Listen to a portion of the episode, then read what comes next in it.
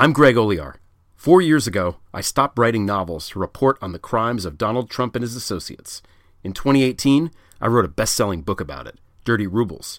In 2019, I launched Prevail, a bi weekly column about Trump and Putin, spies and mobsters, and so many traitors. Trump may be gone, but the damage he wrought will take years to fully understand. Join me and a revolving crew of contributors and guests as we try to make sense of it all. This is Prevail. This episode of Mueller She Wrote is brought to you by Zola. Zola makes wedding planning easier and less stressful by having your wedding website, registry, invites, and guest list manager all in one place. Go to zola.com slash AG to sign up and get your free personalized paper sample. Then use code SAVE50 to get 50% off your save the dates. Thanks to Noom for supporting Mueller She Wrote. Getting in shape isn't about a number on the scale. Noom helps you develop a new relationship with food, build healthier habits, and feel better about yourself. Sign up for your trial today at noom.com slash AG. And thanks to Noemi for supporting Mueller She Wrote. Noemi designs and manufactures everything in-house and sells directly to consumers with a lifetime warranty and free shipping. Go to hellonoemi.com slash AG and get $50 off your first purchase with promo code AG. This is Jack Bryan, the co-writer and director of Active Measures, and you are listening to Mueller She Wrote. Lucky you.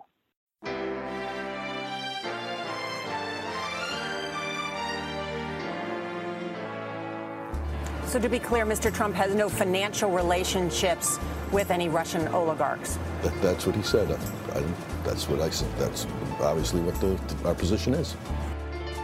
I'm not aware of uh, any of those activities.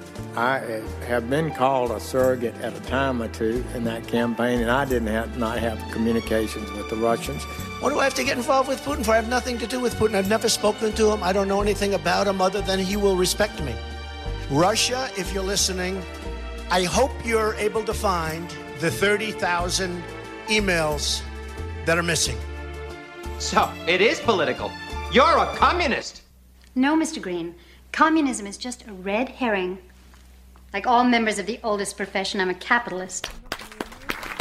Hello and welcome to Mueller She Wrote. I'm your host AG, and with me today is Amanda Reeder. Hello. Tits McGee is on vacation in New York. She'll be back on the 8th. That's Jordan Coburn. Happy New Year to you all. Um, we have a big show coming back from the holidays, uh, including an interview with Uncle Blazer about the Mueller cases that were argued in the D.C. Circuit Court of Appeals last Friday, what we call the Super Bowl of the separation of powers.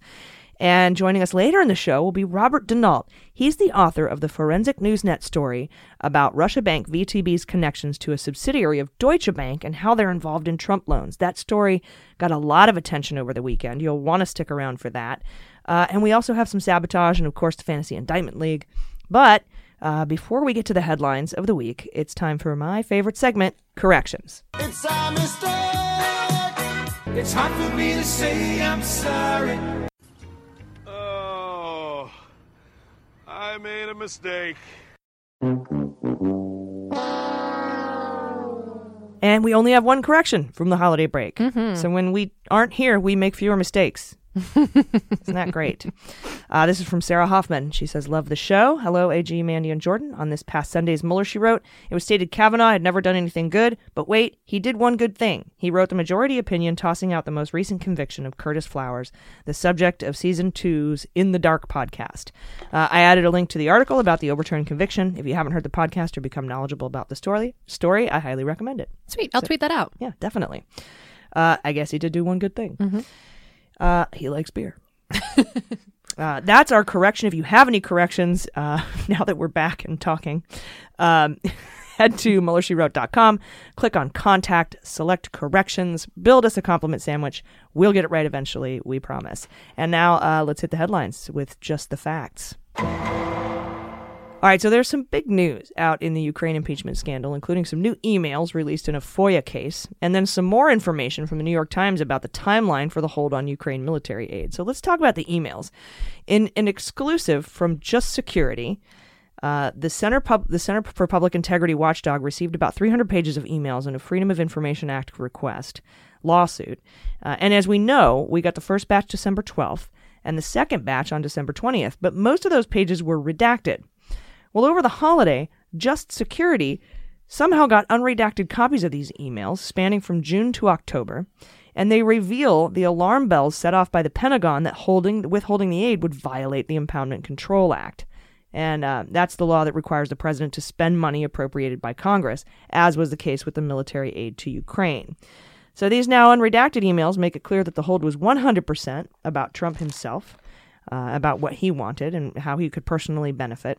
And in an email from Michael Duffy uh, from the Office of Management and Budget to Elaine McCusker, the Pentagon comptroller, he said that the hold came directly from Trump. Quote, clear direction from POTUS to continue the hold. What was most interesting is what the Department of Justice chose to redact when it handed these emails over, because now we can compare them side by side, right? What was redacted and what wasn't. Mhm. Because the Center for Public Integrity has the redacted stuff, Just Security has the unredacted stuff. And among some more of the questionable redactions is when they blacked out a question from McCusker, that's the Pentagon comptroller, to Mhm. the Office of Management and Budget, asking if the hold had gone through the Pentagon's general counsel. Uh, there was also a letter from the Deputy Secretary of Defense to the Office of Management and Budget warning they had repeatedly advised the Office of Management and Budget that holding the aid beyond August 19th would jeopardize the department's ability to obligate the funding prudently and fully. And uh, that entire letter was redacted. so that's what uh, Barr decided to redact when they handed over the stuff for the FOIA request. They also blacked out a McCusker email to the Office of Management, Management and Budget saying legal teams had discussed the hold and its potential violation of the law. That's the Impoundment Control Act, along with another warning from the Department of Defense that the hold could prevent them from being obligated at all. And um, Natasha Bertrand points out um, on Twitter that all of those warnings, after all those warnings, uh, an Office of Management and Bus- Budget General Counsel told the GAO that at no point did the Department of Defense Office of General Counsel indicate to OMB that, as a matter of law, the appointment uh, the apportionments would prevent the DoD from being able to obligate the funds before the end of the fiscal year. So the DOJ went out of its way to make all of us think that the Pentagon never warned the Office of Management and Budget about Mhm. the Impoundment Act, mainly because that's one of their talking points, that's one of their defenses.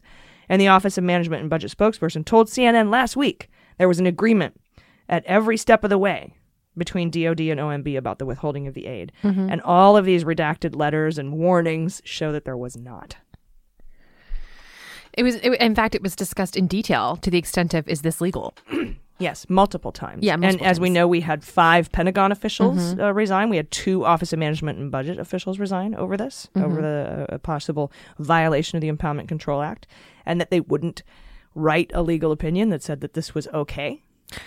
And again, these are potential witnesses. Yeah, Mhm. uh, and uh, witnesses that Schiff has called, Mhm. uh, and and Esper, who uh, SecDef, Secretary of Defense, and Bolton and um, Pompeo actually went to the Oval Office and said, "Trump, you can't hold this aid."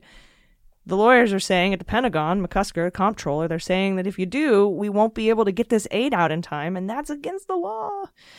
And Trump continued the hold, and now we have the email showing from Michael Duffy to McCusker that the hold is coming directly from the president after he was warned multiple times about the illegality of withholding the aid.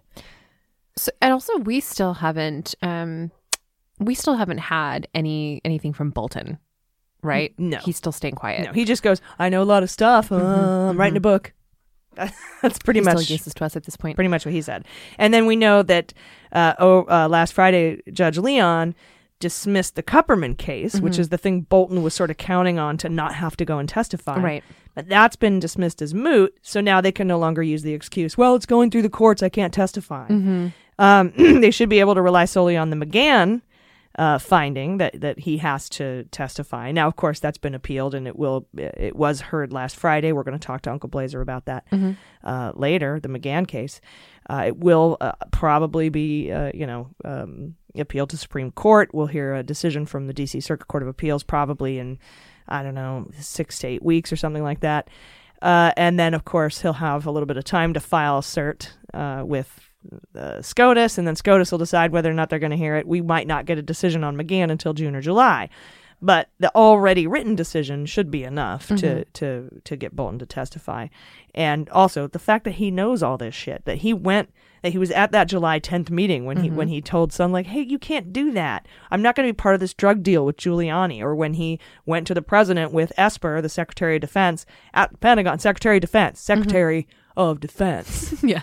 And and uh, Pompeo, Secretary of State, and and told Trump, "You can't do this," and like said, release the aid, release the bats, and Mhm. and he wouldn't do it, and continued to hold, and now we have the email showing that he is specifically the one who who was you know, requiring the hold. And we have we have these FOIA requests are making that even clearer. Yes. Mhm. Now, what we still haven't seen or anything anything from Mulvaney Mhm. between Mulvaney and Trump uh, in writing that says why Mhm. he was doing this, and we probably aren't going to see anything like that because, th- first of all, Trump doesn't email. Second of all, we would just need Mulvaney's testimony, and he said he's not going to testify. So because he thinks we should get over it. Yeah, we should get over it. Yeah. Although he has come out and said yes, there was a quid pro quo. uh, That was still a stunning moment in American history. So, do we really need his testimony? Um, and that I mean, that's that was one of the bases of which we impeached Trump in the first place, was because Trump asked for investigations from Ukraine on television and China, and uh, Mulvaney said, "Yeah, that that's what the withhold of the aid was. That's a quid pro quo. We do it all the time. Get over it." The number of times that criming has been confirmed live on television is just a stunning part of this particular era that we're in. Yeah, and, and that's one of their defenses against why they aren't obstructing justice because they're doing it in broad daylight. It's so funny. Um, but yeah, nothing funny, peculiar, not funny. Haha. Is he still? Mulvaney hasn't been fired or anything yet. No, he's still chief of staff. He's still although, chief of staff. although there are a lot of uh, people like talk about considers considerations for other people to take his job. Oh, he's not on Daddy's good side right now. No. Oh, okay. Not since he admitted criming on national television and then had to walk it back. Uh, Adam Schiff put out a statement about all these emails too, saying that these documents were subpoenaed by the House, and he can now see why Trump and the Department of Justice hid them because they're deeply incriminating character. He also said that without um, the production of all relevant documents, a fair trial in the Senate cannot take place, and that sort of bolsters the idea that we aren't going to send the articles to the Senate. Uh, Schiff said there are several takeaways from these new release documents. Three. Number one, the administration redacted highly incriminating information, including documentary proof the president personally directed the hold to continue after uh, Esper, Pompeo, and Bolton met with Trump in the Oval Office to try to convince him to release the aid. And that shows there can be no other reason for the hold other than to pressure Ukraine into helping Trump's reelection. Number two, the documents undermine any claim uh, that the hold was for an unknown but legitimate reason. if there were a legitimate reason, they would have told Congress and wouldn't have redacted the information. And three, the emails are only one small part of the documents subpoenaed, and unless Trump provides these documents, we can only conclude anything withheld is similarly incriminating. Haha.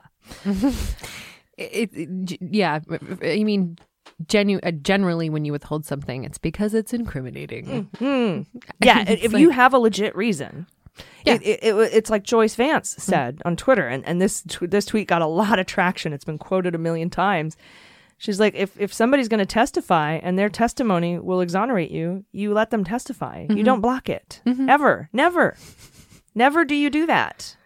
Uh, uh, there's only one reason to block this stuff. There's a reason that like 12 year old girls hide their journals. Mm. you know? You want somebody to see that shit. That's correct. so do 45 year old girls. Mhm. Um, also, in the news this week, in the Mueller related universe, Peter Strzok is speaking out again, this time in a court filing from last Monday, saying his First Amendment rights and his right to privacy were abrogated when the FBI fired him and published private text messages sent between himself and lawyer Lisa Page. The filing this past week is part of the suit he filed in August that raises questions about the freedom of uh, rank and file employees of the FBI to share personal political opinions on government issued devices. Uh, this is as opposed to higher ranking uh, FBI officials. This case is of particular interest to me, although I can't tell you why. Uh, as soon as I can, I'll fill you in. But there is a major difference between rank and file government employees and what they're allowed to do and say politically versus political appointees and higher level appointees and executive branch employees. Lisa Page, for example, is a GS 14, uh, which is the same pay grade as me. Uh, and that means she is allowed to discuss politics and her opinion freely. Um, interestingly, Trump came out with new Hatch Act rules for social media and texting right after all this happened. Uh, I got that email, so I'm very interested to see how all this pans out for them. The actual argument from the Department of Justice is that even though Strzok is rank and file, his role in the investigation imposed on him a higher burden of caution with respect to his speech. Uh, but roughly 8,000 other SES level managers are similarly, similarly situated to Strzok in the federal workforce, but the vast majority aren't policymakers. This tells me, first of all, Strzok is SES, which does have higher standards than GS. Uh, SES stands for uh, Senior Executive Service. Uh, this is the cadre of employees that liaise between political appointees and the rank and file. some middle managers. Right. Naturally, Trump is fine uh, with political speech from executive employees when when it praises Trump. And Strzok even said this in his filing, and this is what's going to take Trump down in this case. Um, there has been uh, no evidence of an attempt to punish agents who celebrated Trump's election victory in private texts and volunteered to work on a probe of the Clinton Foundation, all of which came out in the Inspector General's report that showed there was nothing wrong with the opening of the Trump Russia investigation. And this is key. This is a key concept in government human resources and labor relations. You cannot punish one and not punish the other. Mhm. You have to have the rules apply equally to everyone. So saying bad things about Trump in the new rules for example, those new rules that came out, Trump said specifically, you can't say anything bad about Trump, which is weird. Um, and we know Kellyanne Conway has violated the Hatch Act over 60 times Mhm. because she's pro-Trump. You, the rules say you can't oppose or support a political candidate for office. Uh, but Trump is allowing people who support him to to break this rule, this Hatch Act, to violate the Hatch Act, but is punishing those who who who say the opposite. Now, of course, Strzok is taking it a step further, saying, "I'm rank and file. I am not held to this higher standard. You you shouldn't be holding me to this higher standard. I have First Amendment." Uh, speech rights, although he is SES, and Lisa Page has even a stronger case because she's a GS 14 Mhm. and you are allowed to have political opinions. There's just some rules that you you know you can't fundraise publicly. You Mhm. can't use your title and agency to to support or oppose a candidate for office, which is what Kellyanne Conway's done a 1000000 Mhm. times. But and also these were private fucking conversations. Yeah, but they were on government issued devices. True. And so that's another thing too. The rules about that are unclear. Yeah. Because if it's a private conversation, then it's a private conversation. It- they weren't publishing it. Right. Yeah. And as we know, because of Lisa Page's interview with Molly Jong Fast, which is a really great interview, Mhm. that um, it was the Department of Justice that, that called in reporters and released these text messages and told the reporters not to source the Department of Justice as, as where they got these text messages. And that violates so many privacy rules. And, uh, you know, especially from an administration who, you know, combats leaks so fiercely, um, where we have McCabe, on the other hand, who told the Wall Street Journal uh, about something about the Clinton investigation, and and Trump used that as an excuse uh, to give a criminal referral to the Department of Justice, which the grand jury failed to return an indictment on. So it's like six and one. You can't have no one without the other, and that is going to prove to be very difficult um, for the Trump administration. Um, I I know it too Mhm. because if you don't prosecute Kellyanne Conway, and prosecute's a strong word because the only punishment for violating the Hatch Act is that you can be removed and it's up to your boss. Uh, but if you're not going to remove similarly situated employees for for violating the same rules, you can't do it for someone else. Yeah. You have to apply the rules equally. Yes. Yeah. And so w- this case will be moving forward imminently. It is now. Mhm. Yeah. So, like for example, when I was a manager in, in the executive branch, Mhm. If I wanted to write up an employee for being late, and there were six other employees that were late that I did not write up, Mhm. I can't write up that employee. I have to start. I have you have to do it across the board, or you can't. You know, or you you have a hard time doing it at all, and that that is a good thing because. That means you can't have favorites. You can't every the The government and the military is supposed to be like that. Equal application of the law. Mhm. That's just a very good rule to follow. So whenever I had to write somebody up for being late, they would come to me and say, "Did you write anybody else up for being late?" Like, yes. Here's all the people I've written up for being late. Here's all the times they were late. Here's all the documentation. And they go, "Okay, you applied the rule equally. Sorry, you can't do anything about it. You have to take the write up." Mhm. So that's how that works.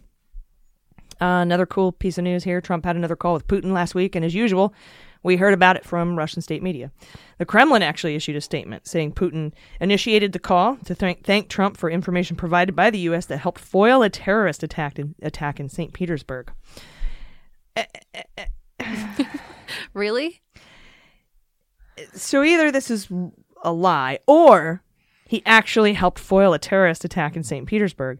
And it makes me wonder if that was by the Iranian general, uh, Soleimani, and Putin's like, kill him. Like, okay, that's, I have no proof of any of that. But these are your beans.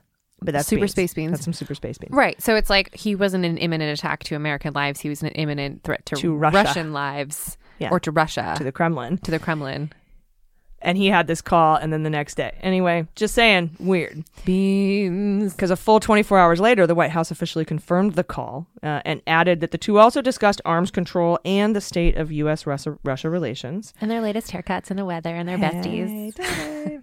Uh, this is, I think, eight calls and meetings now we have to learn about from Russia. So I assume there's a standing order that Trump is not allowed to release readouts of their calls before Putin does. So we'll probably never know the exact substance of the call, but I but I know how they ended, right? Like you hang up first. No, you hang up first. Okay, on the count of three. One, two, three.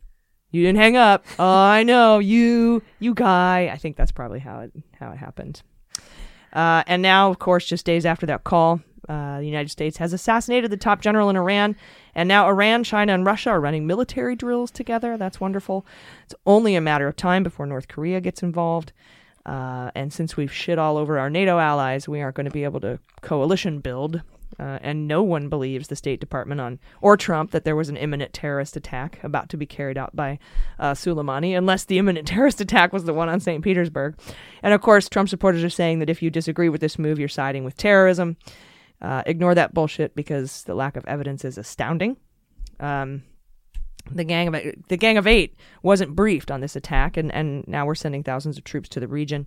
There was and is no plan. Nancy Pelosi is calling for an immediate discussion with Congress about how to proceed because it's illegal to go to war without, at a minimum, consulting Congress. And this attack comes as Pelosi is, you know, holding up a sham impeachment acquittal in the Senate. So interesting timing. So um, the Soleimani killing may may well have been uh, justified, but public skepti- skepticism about the reasons uh, shows how a president with zero credibility can undermine national security. And was it even justified? Um, there was a reason Obama and, and Bush did not kill this guy. Uh, they knew exactly where he was. Uh, they were both advised by the best strategic and political minds that um, Soleimani's death and martyrdom would be more dangerous than him being alive. Pompeo also canceled his trip to Ukraine. How convenient. Hmm. Uh, I had tweeted back in May, quote, this is back in May. Mhm. Trump wants to start a war in Iran for nothing other than enriching his friends and winning in 2020. He will be willing to kill Americans, women, and children to line his pockets. That's it. Money. Think of someone you know in the military. So Yeah. that was back in May. Mhm. And here we are. Yeah. Fuck. I have a question for you. Um, Mm-hmm. and I, I don't remember super clearly, but when Osama bin Laden was killed, 2011, was it? I think it was around there. Um, was more warning given to Congress? Was, was, you know, w- were the proper channels followed when that happened? Yeah, hundred percent. The Right. Gang of Eight was briefed. There was Yeah. everybody was in there. Secretary of State. Right. I've seen. You know, you've seen all the pictures and stuff. Right. Right. Um, I mean, so so if this was justified as he's saying it was, it would have taken very little time to run this past Congress to get approval. Right. You know, and and, and the only reason he didn't is because it's completely fucking unjustified. Y- yes, he has no reason. Right, right, right. Um, the only reason I asked this question about um, Obama and the killing of Osama bin Laden is I'm just talking about the talking points that Republicans will have in terms of comparing it to other moments in time. Yeah, you know? for real. Yeah. Uh, that was yeah, 2011. Yeah, 2011. Mhm. And you know, there's a great piece in the Washington Post about why his killing is different from other uh, targeted attacks by the U.S. Mhm. Um, you should check that out in the Washington Post. Came out yesterday. Okay. Um, and experts are reacting uh, to to this Mhm. uh, badly. Um, so it, you know, it's just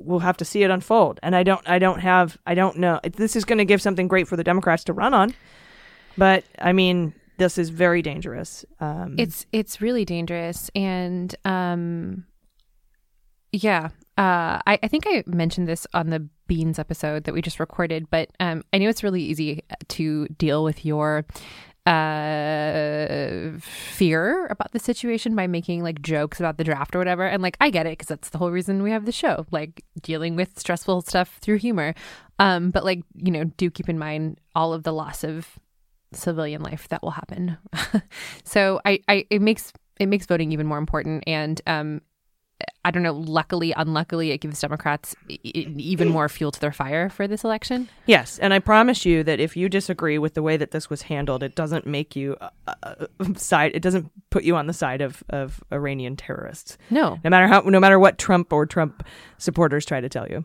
Yeah. Here's the thing: support the troops, not the war. Yeah. you know, it's really easy. It's it it I, I you can support the troops but not support war, and I think that the, the right does not understand that. I am a troop. Exactly. You, you, you know, like there, there's a lot of people on the right who fundamentally don't understand that nuance. You know, you and granted, I'm in a little bit of a bubble. I know who I speak to that are Mhm. veterans and that are in the military. Everyone's like, "What the fuck?" right? So, and and like I said, even under uh, GW, Mhm. um, they were like, "We're not killing this guy. Uh, Mhm. he- he's he's he's more dangerous dead as a martyr than than he is alive and plotting." But I'm really interested to know what this imminent St. Petersburg attack was that that Trump helped foil. Yeah, I. Hmm. If you need a, a, a, tiny brief moment of levity, there's a really short clip with AOC giving her statement on this about the about about Iran, and I enjoyed that where she was just completely and totally blunt about it. Where she was like, she's like, "Are you pissed about it?" And she's like, "Yeah." I it it makes me very nervous, um, but I think that I, I I'm I'm I'm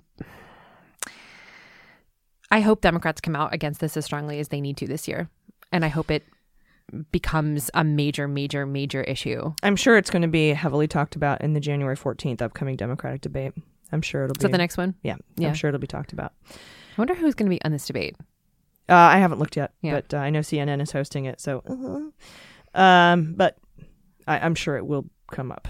Yeah. We not not a fan of CNN hosting the debates. No. Yeah. I like PBS. That I like when Univision bad. does it. Yes. yeah. MSNBC did a pretty okay job. I think uh, what, what's the guy's name? The Univision guy who did uh, who was like a really really good at the debates in 2016. Uh, he asked really good questions. Can't remember his name, but he's awesome. I hope he does another one. Yeah, that'd be great. Yeah. I'd love to see that. Uh, but not this time, not January 14th, unfortunately. So, Yeah. but maybe in the future. Speaking of Univision, it's great to see some candidates doing town halls in Spanish. Oh, yeah? We love that. Yeah. I mean, there's so many Spanish speakers in this country. It's kind of blows my mind sometimes, actually, as someone who grew up in a country that's like legally bilingual and like formally bilingual. Um, only a third. Formally, yeah. Par- pardon? Formally. Formally, Not yes. formerly. Yes, correct. Formally, not formerly. Uh, formally, as in like it's it's uh it's a legal requirement for government services to be provided in English and French. Um, it's wild to me because only a third of Canada's population are um uh, francophone, and yet we have this like legally mandated bilingualism. And here, like way more than a third, of, not maybe way more than a third, but like millions and millions and millions of Americans have Spanish as their first language, and yet It's not you third. can't get not a third. That's what I'm saying. It's not a third, but there are there's a huge number. Uh, you would think that in states where there's a lot of Spanish speakers, more government services would be provided, but I think that should be a thing. It is, and a lot of agencies require multiple languages. Oh, good. Okay. Um, uh, but yeah, not not uh, not the talking points of the Republican No, Party. For of certain. course not. Of course not. I just, I mean, we live in San Diego. Obviously, I feel that way. But- yes, and, uh, yeah, it's it's a different world over here in California for Yes, sure, for sure. But um, no, it is it is nice to see, and and uh, unfortunately, um, the the field keeps narrowing, and Mhm. it be, it's becoming less diverse. Uh, sadly, you know, um, Castro just dropped out. Yeah. Uh, over the holidays, so you know now, but we still have Gabbard and uh, Williamson in. Um, again, I'm going to vote for whoever wins, but they aren't Mhm. going to win, and uh, it's it's just a little disheartening to me personally. Uh, as I uh, as I I'm sure it is to to many, but Absolutely. uh, we have to remember the the keep your eye on the prize because if we don't vote, we have to vote. I, I, and I've sort of been living under this assumption that Trump is going to lose the election in November. We have to stop doing that. Um, Is that our new energy for 2020? Yeah. No more naivete. yes, uh, because we had that going into 2016, and it didn't bode well. And it was a level of arrogance too, I think, on the on the part of some Democrats. We were like, "Oh, absolutely not." Right. You know, and I think that is gone now. Good. So, and yeah, and I I, hope I don't want to perpetuate that. I mean, I Mhm. have full faith and confidence because I'm trying to spread hope, Mhm. but I need to make sure that uh, it doesn't get, it's, it's not lost on me that uh, things can take turns for the worse. Mhm. Um, either way, we'll be here and we'll continue to be here, and we'll be here right after this break. So stick around.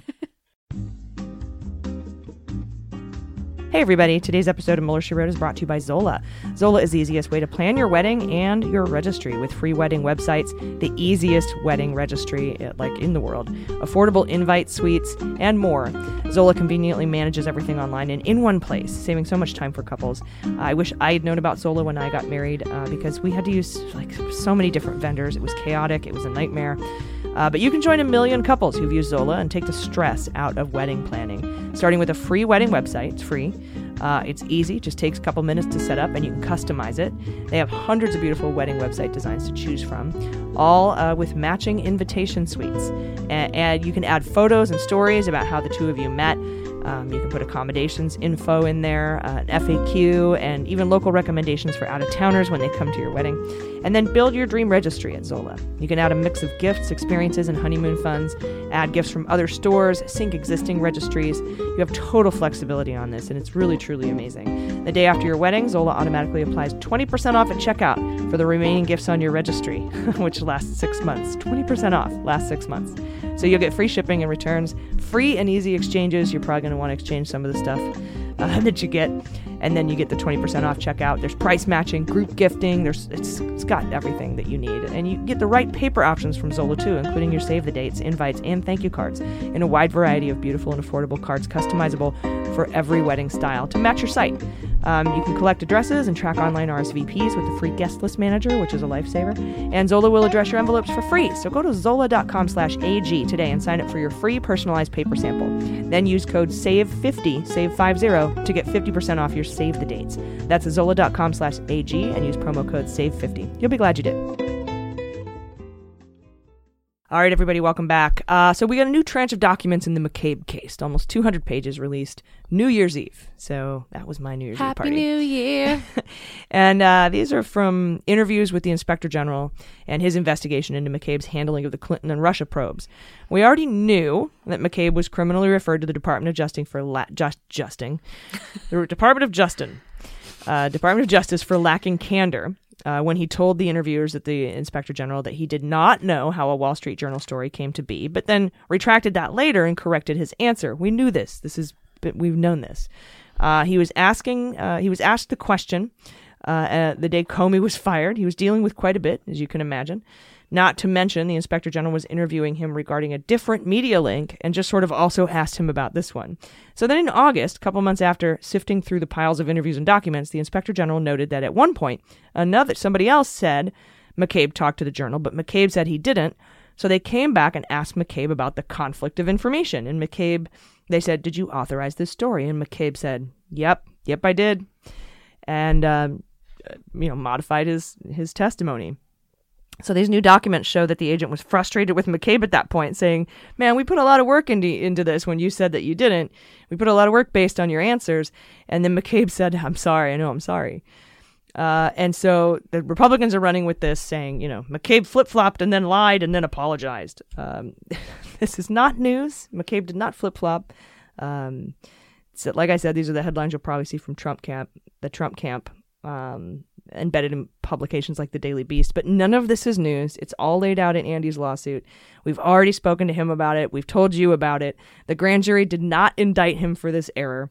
Uh, he was wrongfully terminated. He will win his pension back, so don't worry about it. I know you're seeing a lot of stories right now that that say, "Oh, new documents show Trump or excuse me, McCabe flipped, flopped, and lied and apologized. He admitted he admitted this a long ass time ago, Mhm. and this has been the exact same uh, testimony since the beginning. It's, Same story. It's the same. So don't don't worry about it. He's he's already come forth with Don't buy into that. BS. Please do not. and uh, speaking of document dumps, we got our latest dump of Mueller memos in the BuzzFeed FOIA case. This is a, New Mueller memos. this is the one where Jason Leopold reported for reported for BuzzFeed said there are so many underlying Mueller documents, 18 billion, that uh, he'll be getting a dump uh, of hundreds of pages every month for at least 169 years. Uh, and I'm not. That's I didn't make that number up. That's the thing. Uh, this one has a this dump has over 350 pages. It includes interviews with Stephen Miller, Rob Porter, more from Cohen and Manafort, uh, and there's also a 31 page interview that's totally redacted, including the name of the person that was interviewed. Hmm. So some of the key takeaways from this dump, other than there was an entire redacted interview, makes me really wonder who that is. Uh, first, in the Stephen Miller 302. 302 is the form that you fill Mhm. out when you're interviewing. The FBI interviews you. We learned that he had a key role in drafting a letter for firing Comey, one that eventually wasn't used because Rod Rosenstein's letter was used instead. But during a trip to Bedminster May 5th, in a meeting where Miller and Kushner were in attendance, Trump said he wanted to fire Comey and he needed a letter, and he ha- he already had a great concept uh, for the for the announcement, but the great concept uh, details are redacted. We don't know what his great concept was for firing Comey. I have an excuse that might work for firing Comey. Yeah, and that one was not used. It probably had everything to do with Russia. Uh-huh. It was probably like because of the Russia investigation, Uh-huh. and, and everyone's like, "No, Can't say that, bro. Can't and say that. and that's when they used Rod Rosenstein's letter. That pissed off Rod Rosenstein. Rod Rosenstein eventually appointed Mm-hmm. Mueller as the special counsel to look into the firing of Comey at the at the request of McCabe, or McCabe urged him to do that. What's Rosenstein up to now? I don't care. Just tweeting like a magnanimous asshole. Uh, another interesting find in this tranche is that KT McFarland spoke to the FBI under an agreement usually given to people under criminal investigation. She provided information under a proffer agreement. A proffer agreement is like called a queen for a day interview. It means, hey, uh, we know you're a crime, you're criming, uh, but anything you tell us won't be used against you. You just tell us the truth. She spoke to the FBI under a proffer agreement. KT McFarland, Bud McFarlane's protege, she was really into this whole, uh, you know, Middle East Marshall Plan, building Saudi nuclear uh, reactors in Saudi Arabia to quote recolonize the Middle East. Um, very tied into Russia and uh, that whole group of folks. Uh, and she was first interviewed in the summer, but revised her statement after it was contradicted by Flynn's guilty plea. And this 302 shows us the interview where she told the FBI she was going to be given the ambassadorship to Singapore uh, in exchange for Trump, in exchange for writing a, a letter, an email for Trump saying the president never directed Flynn to call the Russians about sanctions. Uh, she did not do that. Uh, her lawyer told her not to because it looked like a quid pro quo.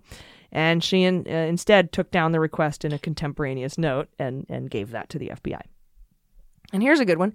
Jerome Corsi told the FBI he'd been lying to himself so he would learn to believe his own story.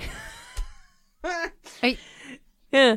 Uh, Corsi is a Stone associate, best known for uh, advancing birtherism and working for InfoWars.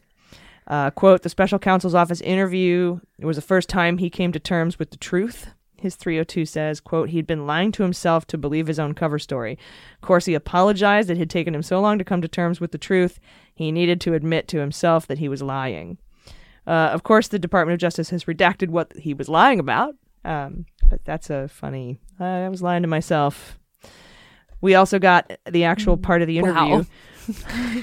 yeah. Wow. yeah. So he, he told the FBI, "I've been having to lie to myself over and over again so I could believe my own cover story, so I don't get you know I don't get tripped over tripped up over the truth." I'm sorry about that, dude. What he was lying about is That sucks for you, dude. Still redacted. And we also got in this dump, we got the actual part of the interview where Cohen Googled a phone number to the Kremlin to try to get a meeting to, with Putin and Trump. We knew about this because this is when the whole Trump Tower Moscow thing was going down. Uh, that Cohen uh, was trying to get a hold of, uh, you know, somebody at the Kremlin, and he actually Googled like the Kremlin to find out it, and called that number. Um, One eight hundred Kremlin. Yes. One eight hundred collusion. Um, so we knew that happened, but to see it in writing, to see Cohen say it to the FBI is just amazing and hilarious. Uh, there's a lot more from Cohen in this uh, in this dump, including him trying to weasel his way out of his slush fund, Essential Consulting, as a lobbying firm. He said, "Yeah, yeah, I got talking points for Columbus Nova and an aerospace company in South Korea, and a company called Frutapop that sold alcohol-infused ice pops, and a pharmaceutical company.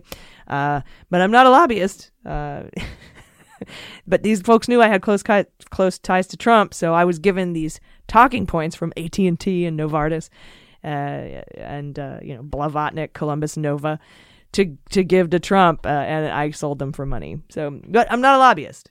So it's funny.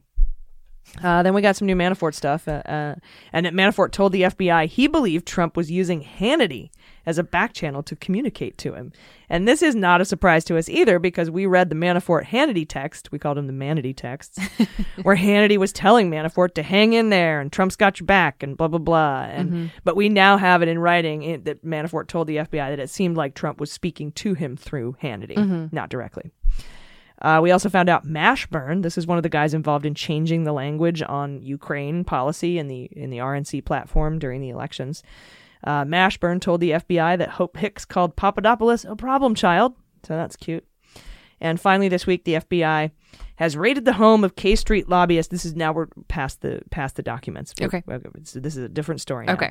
uh, I just want to say that those are the key points that I took away from these documents. There's Wow. more. There's so much more. Just little nuggets, just little new nuggets every month. Just, Yeah, just it's- more confirmation. It's everything we knew. Uh, uh, sometimes there's new stuff. Um, like like Manafort thought Trump was talking to him through Hannity, which we assumed, but to hear Manafort say it is just uh, exceptionally fun. God. So, uh, but aside from that, now the FBI has raided the home of K Street lobbyist with, with close ties to Trump uh, and Trump's family named Michael Esposito. They also raided his office looking for evidence of fraud, according to several people familiar with the matter that spoke to the Washington Post. Apparently, Esposito greatly exaggerated his closeness to the president, and his business boomed in the Trump era, selling access to the president. Uh, seemingly another guy selling fake access to Trump, like Broidy did, like uh, uh, the uh, Chinese national at Mar-a-Lago did, Mhm. uh, selling photos, uh, and then of course um, Essential Consulting, it's fucking essential. That Trump sells fake access to Trump. yeah. So now, so now this guy's under investigation for possibly defrauding his clients after the 2016 election when he joined um, the the the cadre of loyalists who follow every new administration trying to climb the Washington influence ladder and sell access. But his connections to Trump don't hold up to scrutiny, uh, and he has previously represented himself as a Democrat.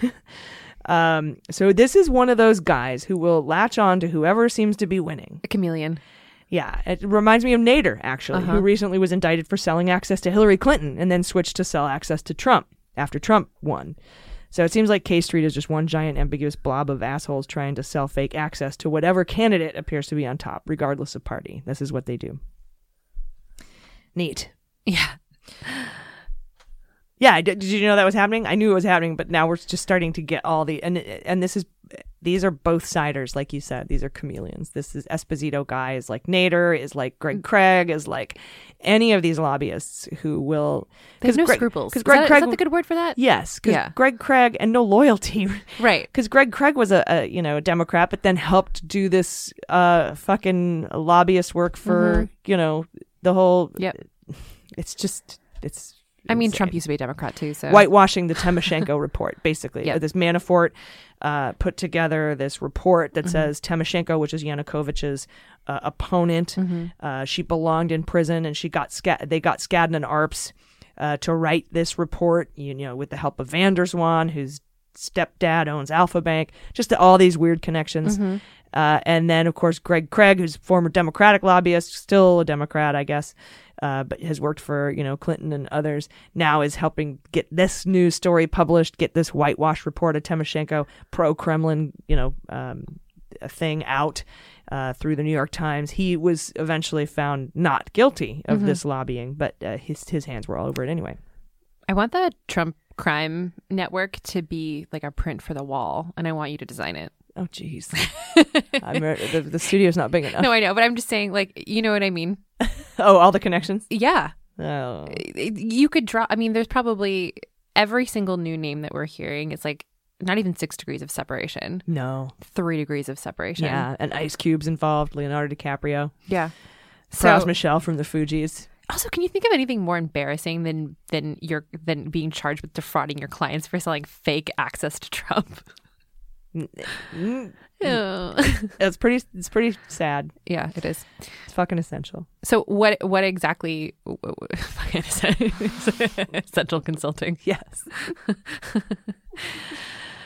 uh Sam Patten was involved in this, selling, fa- you know, being straw donors to sell the inaugural tickets. This is all going to come out in the inaugural investigation.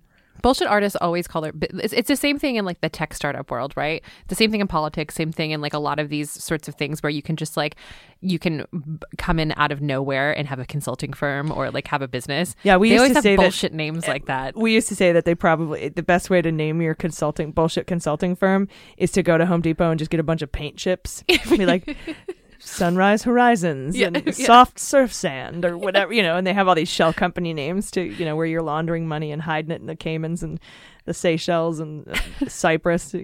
Just Home Depot paint chips. You need like go to like a random name generator website. But yeah, paint chip. That's a good one. Home It- Depot paint chips. Thank you. Thank yeah. you. Yeah, it's how you name your consulting firm. yeah. Maroon Sunset. Yeah. but like essential consulting. My Essential favorite still is Giuliani's fraud guarantee with uh with Levin and Igor. Yeah. That's still the best named of all the fraud guarantee. Oh man. Hmm. I the movies are going to be good.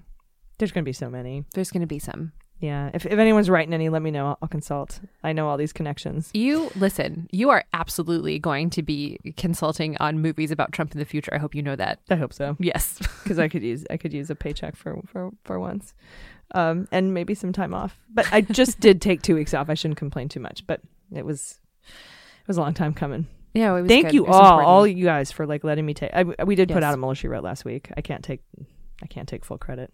I did. You you worked a little, but you did actually take time off to deal with life shit, to rest. Yeah. I think it was really important. Well, thank you. Yeah. I feel better. Yeah, and, I, and you know what? Jordan and I did too. Yes. And it was really good. I think everyone rested or rejuvenated or ready or something like that. Absolutely. And Yeah. now we're back, and there's nothing going on. So Nothing It's totally on. legal and totally cool. Uh, and we will be right back. Very special hot note about the January 3rd Separation of Powers Super Bowl, uh, as called uh, by myself and Uncle Blazer. He's going to be with me right after the break. Please note uh, in this interview when I talk about Gamble v. U.S., uh, try to connect it to McKeenan. I meant McKeever v. U.S. You'll see what I mean. Uh, it's a case that has to do with uh, what's going on with uh, inherent powers to get around a Rule 6E to turn over grand jury materials. It's McKeever, not McKeenan, and certainly not Gamble. That was a double jeopardy case. So just to, you know, so you don't have to worry about that correction, I just wanted to make it for you. And um, it's a really great interview, so stick around. Hey everybody, it's AG. Getting in shape does not have to be about losing weight uh, or a magic number on the scale. It's about building healthier habits and feeling better about yourself. Um, maybe fitting into that favorite pair of jeans is your goal. Awesome. Uh, but there are many other reasons you might want to practice self care, uh, and every person is different. And that's why this year um, you can try something different with Noom. Uh, Noom is the habit changing solution that helps users learn to develop a new relationship with food through personalized courses. And these are based in psychology. And it teaches you why you do the things you do and empowers you with the tools you need to break bad habits and replace them with better ones. Noom teaches you uh, about the psychology behind the decisions you make and then helps you keep track of everything from workouts and steps. And uh, great, it's got an amazing food log. That was my big problem when I was trying to do this before Noom, is I had like six different apps, but they're all in one place now. It helps you analyze your diet, it recommends healthy choices and recipes, and they also connect you with personally assigned goal specialists and a f- whole community of other Noomers. So you have all the support you need uh, to empower your change.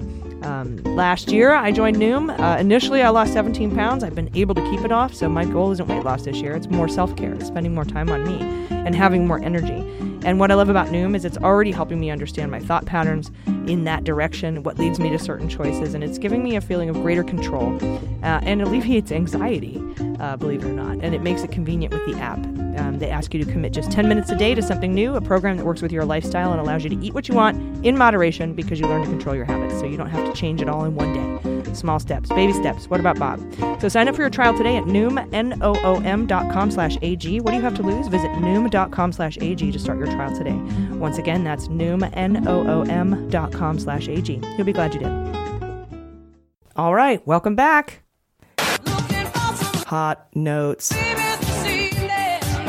So, joining me today for Hot Notes is legal expert from Twitter, Uncle Blazer, real life lawyer, to discuss the D.C. Circuit Court Mueller arguments. Uh, welcome back to Mueller, She Wrote. How are you? Hey, G, great. How you doing? Good. Happy New Year. Thanks. Same to you. Uh, so this past Friday, we heard a live stream of oral arguments in both Mueller cases, what we called the separation of powers Super Bowl, uh, and those are the Don McGahn subpoena case for the obstruction of justice impeachment investigation, and the Mueller grand jury materials case. So, what can you tell us about what happened? Well, I, I, I think it's best to discuss the two cases together because they, they overlap in a lot of ways, including the composition of the panels that considered the two cases. Um, on both panels, there, there's two separate panels of three judges, but both of the panels have two judges in common and then a third judge that's different between the two panels, but probably is ideologically more aligned with Trump, or, or at least the GOP's view of executive power. And so the swing judge in both the cases, I think, is Judge Griffith, who is a, a GOP appointed judge, um, a Federalist Society guy, but also a guy who uh, voted against granting en banc review to Trump in the Mazars case, and so has shown at least that he's not willing to go as far as Trump's uh, legal team is willing to go in describing the powers of the executive branch. So I, really, in listening to the two cases, I listened to Griffith, and I didn't really care all that much about what any of the other judges were saying. Everything they said just confirmed my view that they were going to vote the way they were going to vote, no matter what happened in that argument. Uh, I see what you're saying. So you were you were thinking that regardless of the arguments, uh, based on the uh, composition of the panels, that they sort of already are you thinking they already had their minds made up? I'm I'm thinking that everybody on the panel except for Griffith well, uh, look, probably everybody had their mind made up before the argument. They'd read the briefs. They're, you're very unlikely to be actually persuaded during the argument. It's it's conceivable to persuade a judge during the argument, but only if he's really he or she is really on the fence. And in this case, if the judges had made up their mind going into oral argument how they were inclined to rule, then all they're going to be doing is asking questions to try to confirm in their own minds that they're already correct. And so when, when they're pushing back against things, they're generally pushing back against the things that they've already decided against. And so they just want to test, they want to kind of pressure test their own analysis to make sure that it withstands the argument by the other side.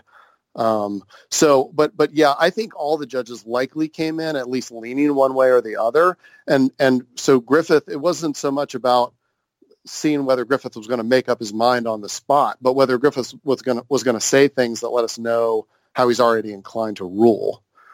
Um, so that's what I was really listening for from from Griffith. I, I think you know Rao is is almost certainly going to find for Trump, although she did pose some difficult questions for Trump for for the DOJ. Um, but I, I, still think she's inclined to find in favor of Trump's view of executive power. Um, and so Griffith ends up the the swing judge on both panels, and I, I mean his he, he was all right. So on the substance of the arguments, he was very opposed to everything Trump's counsel was saying and seemed very supportive of the House's position on the substance of the case.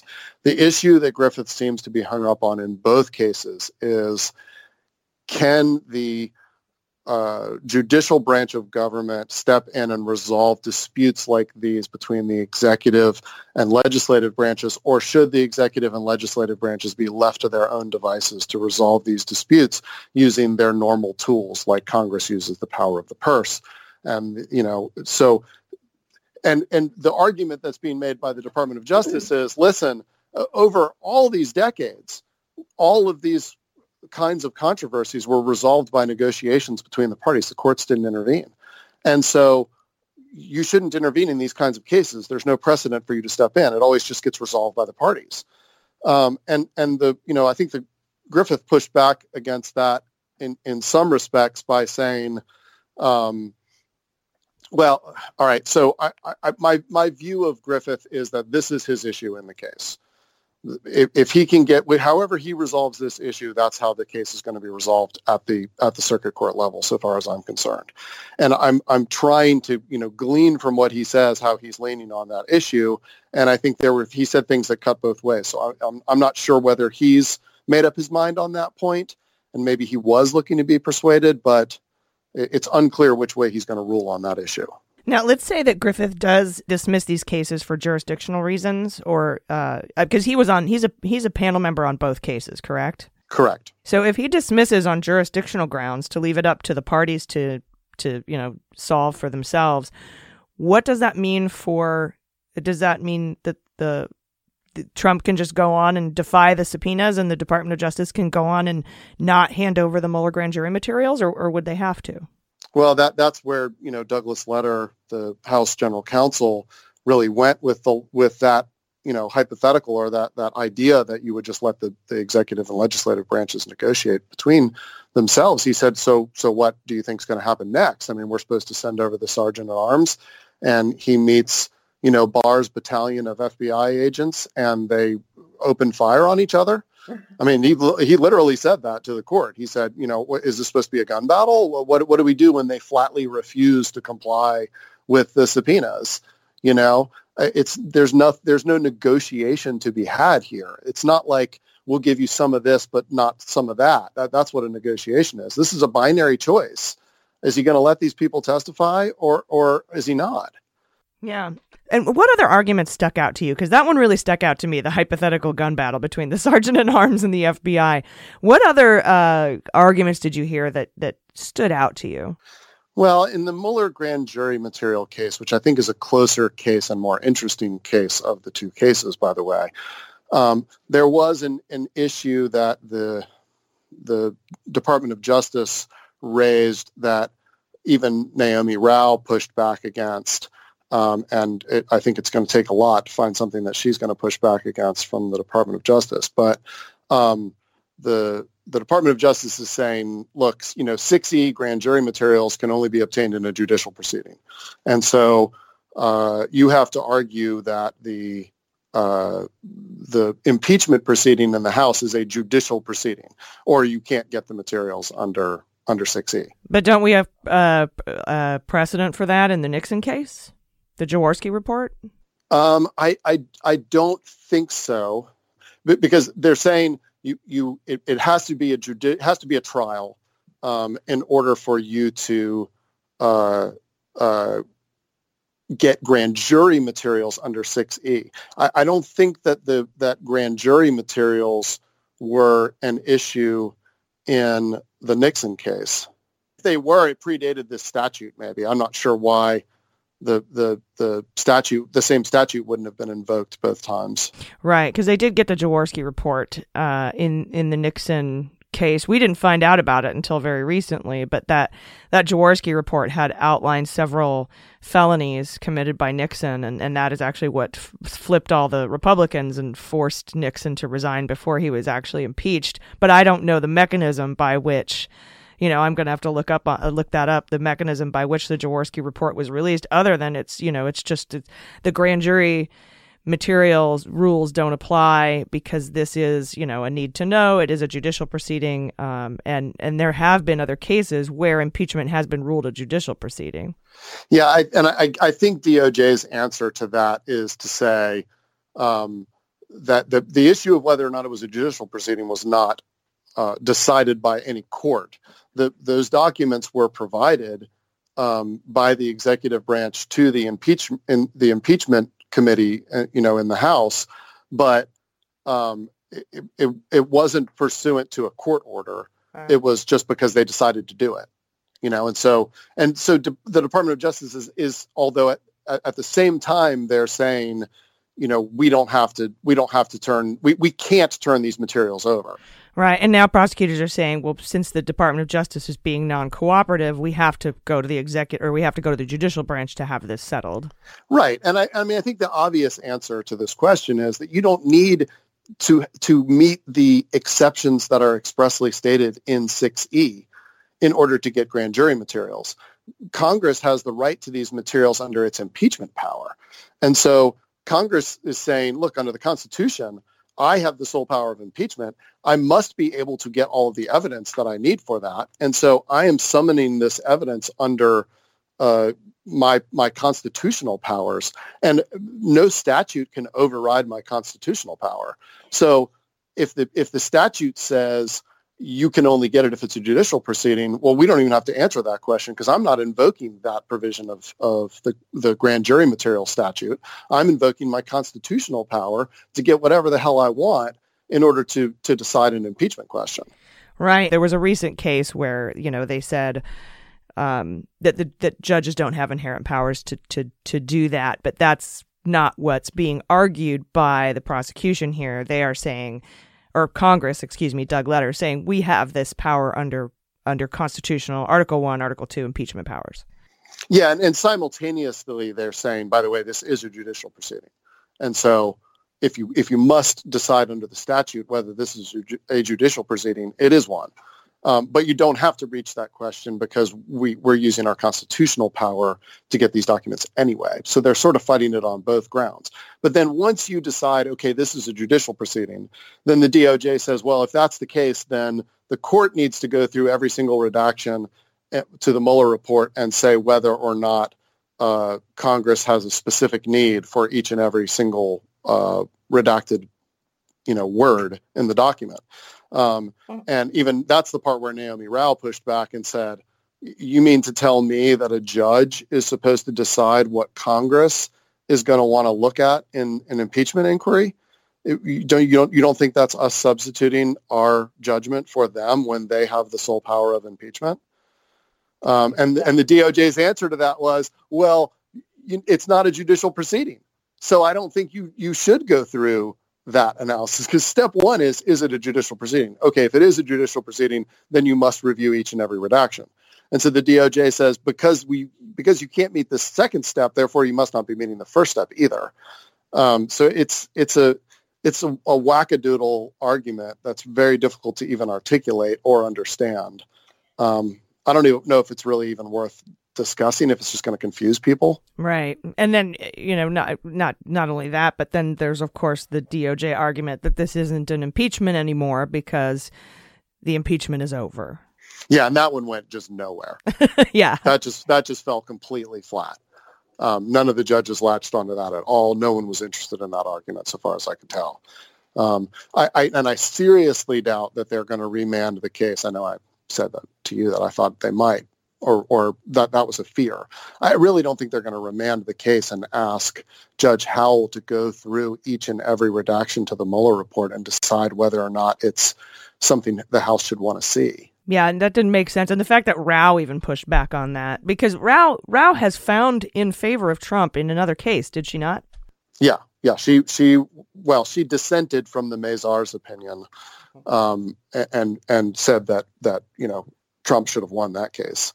Um, and that that's a that's a much easier case to decide than this one. Um, so, you know, I, I, I feel like she's going to rule in favor of Trump, but she's probably not going to rule in favor of Trump on that issue. Yeah. So when do we hear? When do we hear the rulings? Um, I think we're probably, you know, three to six weeks. And but and the, the wild card in that is like if Rao wants to dissent from the opinion, you know, she can hijack it for a couple weeks while she's writing her dissent. Um, although, you know, the, the judge in, that's assigned to write the, the main opinion can, you know, limit the time that you can spend writing your dissent. But, but, you know, she may be able to drag it out a few extra weeks if she really wants to buy Trump time. Time for what? I don't know. I mean, exactly. The clock you can never run the clock out completely, right? But I mean, right. you know, the case has to go to the Supreme Court next. Yep. And so the longer it drags out, the the longer it takes to get to the Supreme Court, and the longer it takes to get to the Supreme Court, the longer it takes to get decided by the Supreme Court. But I mean, does Rao really give a shit about that? No. I mean, wh- why why is she trying to help him buy time? Yeah, no, I don't. I don't think so. I mean, she might have a dissenting opinion, one way or the other. You know, one way or the other. But I, I, I you're right. I don't think it's uh I don't think she would go so far as to just rule in order to buy him time. That doesn't. I don't think that that's something that that would happen. No, although I do think McFadden is doing that in the in the um, Treasury case. I mean, he's just basically sat on the case for for months and months and months. But that's a little bit different than trying to buy a couple weeks. I mean, what's the point of that? And the Treasury case being the House Ways and Means Committee uh, trying yeah. to get the tax, trying to get the tax returns from the IRS. And yeah, I mean that case is is going nowhere. Yeah, yeah, you're right. It's just been totally sort of stopped. It could be hung up. It could be hung up for another six or eight months. I mean, it's just going nowhere. It's going no faster than any other case on that court's docket. I'm sure. Yeah, that's crazy. Um, Okay, so three to six weeks, unless there's a little bit of a hijacking for a dissent, could be eight weeks on the on the outside, and we think uh, that they'll find two to one probably in both cases for the House. Uh, I think, and this is just based purely on speculation and what has happened in in the past. I know that uh, Chief Justice Roberts is the allotted justice to the D.C. Circuit Court of Appeals, and I think that the the circuit courts may not issue stays uh, for this. And if not, I think Roberts would probably grant a small, limited one in order to give Trump a week or so to file his cert uh, with the Supreme Court. I want everyone to know this isn't the end. This still has to go to the Supreme Court. Uh, but I think it would be in the the correct timeline to still be heard in March, uh, in which we would get those decisions in the June July timeframe. Do you see anything uh, wrong with that sort of a prediction? I mean, we I know you don't like to make predictions, but that's sort of where I think this is going to end up. Yeah, I mean, I think you could push to um, oral argument before the Supreme Court in April. Um, but but I think that a decision coming out later than July is pretty highly unlikely. So yeah, I think you know you're looking at June, July as outside dates for all of the really bad stuff falling on Trump's head.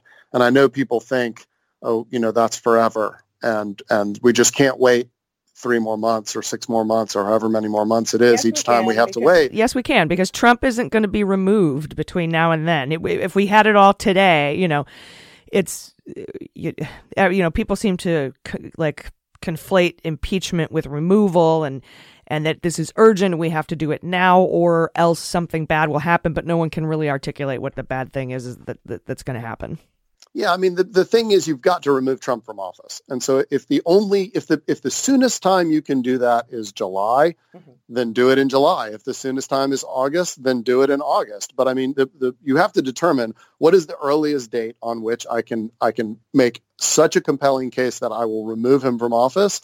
That date looks like it's probably going to be in the, you know, June timeframe. Yep, and uh, all five of those cases you mentioned are the Cy Vance Mazars case, the House Mazars case, the House Deutsche Bank case, and then, of course, the two that were just heard in the D.C. Circuit Court of Appeals. That's the McGahn subpoena and the Mueller grand jury's material case. So just wanted to give everyone a quick overview of what we're waiting for. Uh, and the articles still have not been sent to the Senate um, for, you know, their quick acquittal. Uh, and we'll we'll see how this all plays out. It's going to be very interesting. Indeed. All right. Well, thanks so much for joining us again, everybody. Uncle Blazer. Follow him on Twitter. What's your Twitter handle? At Blake's Mustache. Great. Thanks so much. And Happy New Year again. Thanks for coming back. Thanks. Happy New Year. All right. Thanks so much for that interview with Uncle Blazer. Are you ready for sabotage? I am.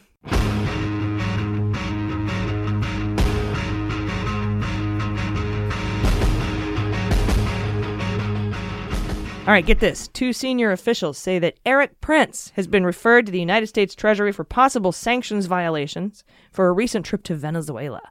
Uh, Erik Prince is a former Blackwater asshole, brother of Education Secretary Betsy DeVos, and he served as the Trump proxy for a meeting in the Seychelles with proxies for Putin and Mohammed bin Salman, namely Dmitriev and George Nader.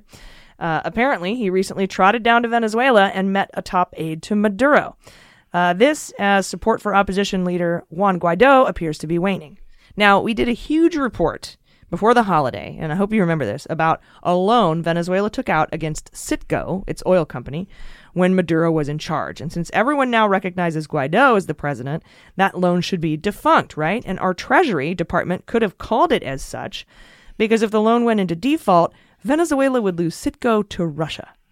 Then we learned about Giuliani trotting off to Spain, staying with Venezuelan rich guys. And, and then when this Erik Prince story hit, I said 100% this has to do with Rudy. 100%. And then, bam, 24 hours later, we get the headline Trump's lawyer and the Venezuelan president, how Giuliani got involved in back channel talks with Maduro.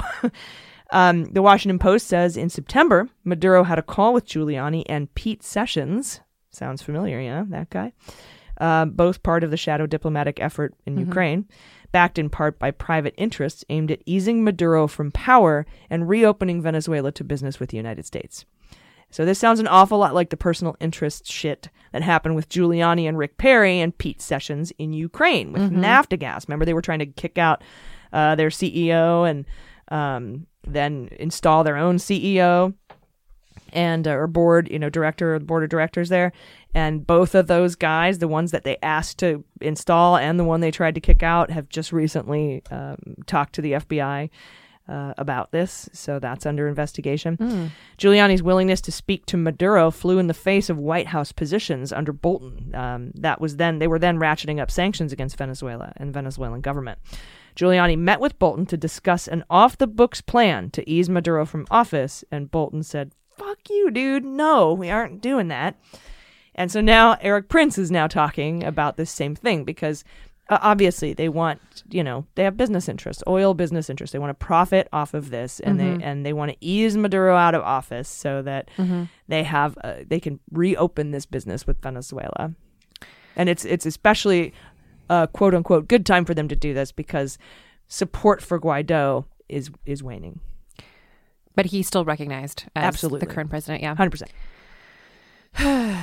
I'm, I'm looking at an article right now from The Hill about this, and it says uh, Before traveling to Venezuela as a private citizen, Erik Prince received clear legal guidance, which he scrupulously followed. Mm. Mm. Ah, fuck the hill Yeah. Um. So, but yeah, but if you if you can look up, if you have a chance to read the article about Venezuela's default loan on Citgo and how it all was going to go to Rosneft, Mhm. uh, you know, Russia And also, Deripaska, we talked about this in detail. and it was it was it was um it was Mnuchin, it was Steve Mhm. who helped lift the sanctions on Deripaska, Mhm. and it was Steve who could have prevented the loan going into default and having Citgo go over to Deripaska. Do you Mhm. think he was going to do that? Nah. Nah, brah. so that's really huge. And mm-hmm. now you've got Erik Prince and mm-hmm. Giuliani and Pete Sessions mm-hmm. trotting down to Venezuela to set up their business interests there. I'm surprised Rick Perry hasn't been brought up on this. Uh, he's know. too busy doing Dancing with the Stars. No, he's finished. He lost. he lost his ass on this little Skippy dancing with the tar- stars thing. But Rick Perry was heavily involved in the Ukraine Yep. shakedown stuff, and so I'm surprised he's also not down in Venezuela trying to give him a list of super Rick Perry donors to put on boards of gas companies in Venezuela that he could, you know, possibly benefit from. So, what is the official White House position on this currently? What's Mike Pompeo's position on this currently? Hasn't said. Right. Conveniently. Yeah, we won't know because Right. at, at one point, of course, it's in their interest to ease off on Maduro, Mhm. but it's it, the global it's in the global best interest to recognize Guaido. So, and if if they get caught allowing a loan default from a defunct president, a Mhm. non-legit president that gives an entire oil company that is one of the backbones of Venezuelan's economy to Russia, which a company that they also helped lift sanctions so that they could do business with. That doesn't look good. That's not a good look. But you can't put that on bumper sticker, so no one's gonna no one's gonna do that. Although we will try. I know. You know what though? I think that's actually like honest to God, Democrats need some like angry fucking bumper stickers for 2020. I mean, hope and change is good. It's all good, but um people people are riled up b- by fitting angry shit onto a bumper sticker. I know, I know. we got to think of some. We will. Yeah. All right, so that's sabotage. You ready to play Fantasy Indictment League? I am. I'm gonna be indicted! No, wait, it's gonna be okay. Indicted! Honey, Dick. Indicted! Honey. I'm gonna be indicted! Hold it, they can't. It's gonna be okay. Just calm down. I can't calm down, I'm gonna be indicted! I get to go first this time, and I'm picking Giuliani. Nice. Um I'm going to go I'm going to start off with Giz, uh, D- Ghislaine, Ghislaine. Laugh in the Yeah. I'm going to start off with her. I'm gonna go with uh, m- m- m- m- Erik Prince because of this new thing. Yeah. Um, I'm going to go with hmm Fruman. Hmm, Fruman superseding Fruman. Yes. Okay, I'm gonna go plea agreement. Uh, Parnas. hmm You still think that he's going to go for a plea agreement? Well, he's now got uh, a, a permission from a federal judge this past Friday to hand over uh, some more documents to the House Intelligence Committee. So he seems willing to cooperate to me. Mhm. Okay. Um, I'm going to go with Trump inaugural.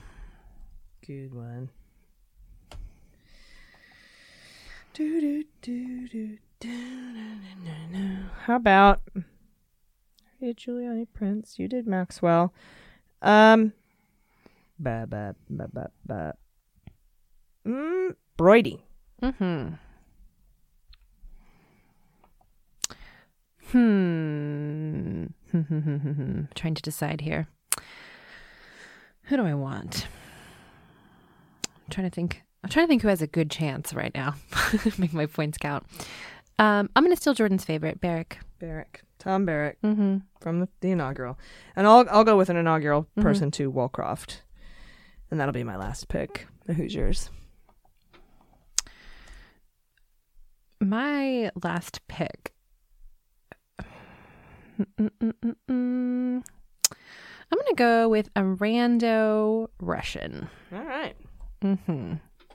Taking a page out, a couple pages out of Jordan's playbook. She's not she here, so I can steal her strategy. Sorry, Tits McGee. Nice.